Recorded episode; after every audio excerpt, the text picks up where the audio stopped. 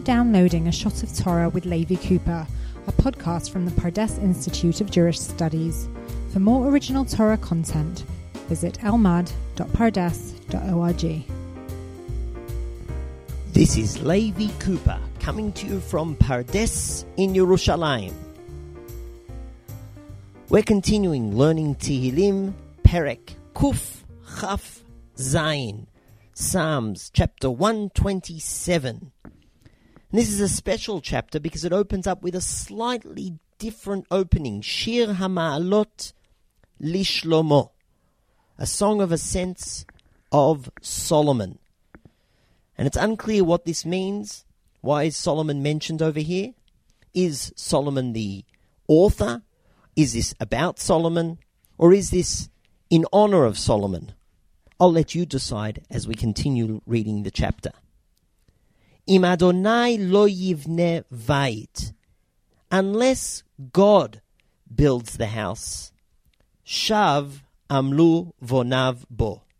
Its builders labor in vain as they try to build the house. Im Adonai lo yishmor ir. Unless God watches over the city, shav shakad shomer.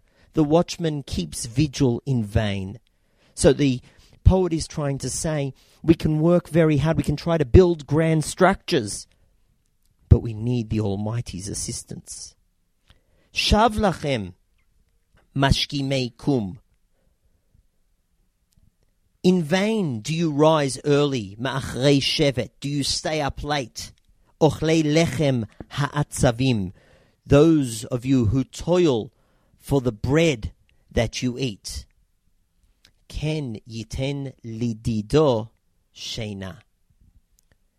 Indeed, he provides for his beloved sleep. And it can be that God provides for his beloved, perhaps referring to King Solomon. It could be that God provides sleep or provides while the beloved sleeps. Hine nachalat Adonai banim. And here the poet turns from the hard work that might be futile without the assistance of the Almighty to talk about what the ultimate reward is that the Almighty gives. Hine nachalat Adonai banim. Children are the heritage, the grant, the provision of God. Schar, sachar, pri habaten. Reward is the fruit of the womb. Kechitzim biyad gibor, ken bnei haneurim. Like arrows in the hand of a warrior, so are children born to a person in his youth. And we'll come back to that verse. It's a fantastic image. Ashrei hagever asher mile et ashpato mehem. Fortunate, happy is the person who has filled his quiver with, with them, referring to children. Lo yevoshu. They will not be put to shame. Ki yedabru et oivim basha'ar when they contend with the enemy in the gate. The children will contend with the enemy on our behalf. And therefore, their ultimate reward is the children that we bring into this world, that we raise, that we teach, that we educate. But I have to be honest with you. This image of children as a chetz, as an arrow, is in some ways troubling, perhaps even frightening, as a parent, as an educator. First of all, our children, they go in the direction that we send them. Now, I know that that's not 100% true, but the poet over here is trying to emphasize that aspect of raising children.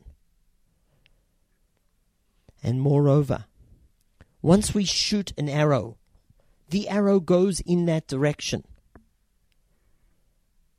And it continues in the same direction based on the way we've shot the arrow. How much responsibility do we have as we set our children and our students on their way?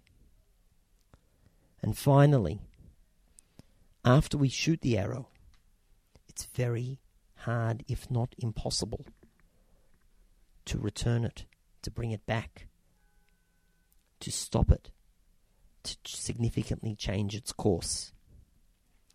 So I can tell you, my friends, as a parent, as a teacher, as an educator, I give much thought to this question What direction am I sending my children, my students? How do I make sure that those arrows that I'm firing hit the target? That's all for now. Until next time, to the Beit Midrash!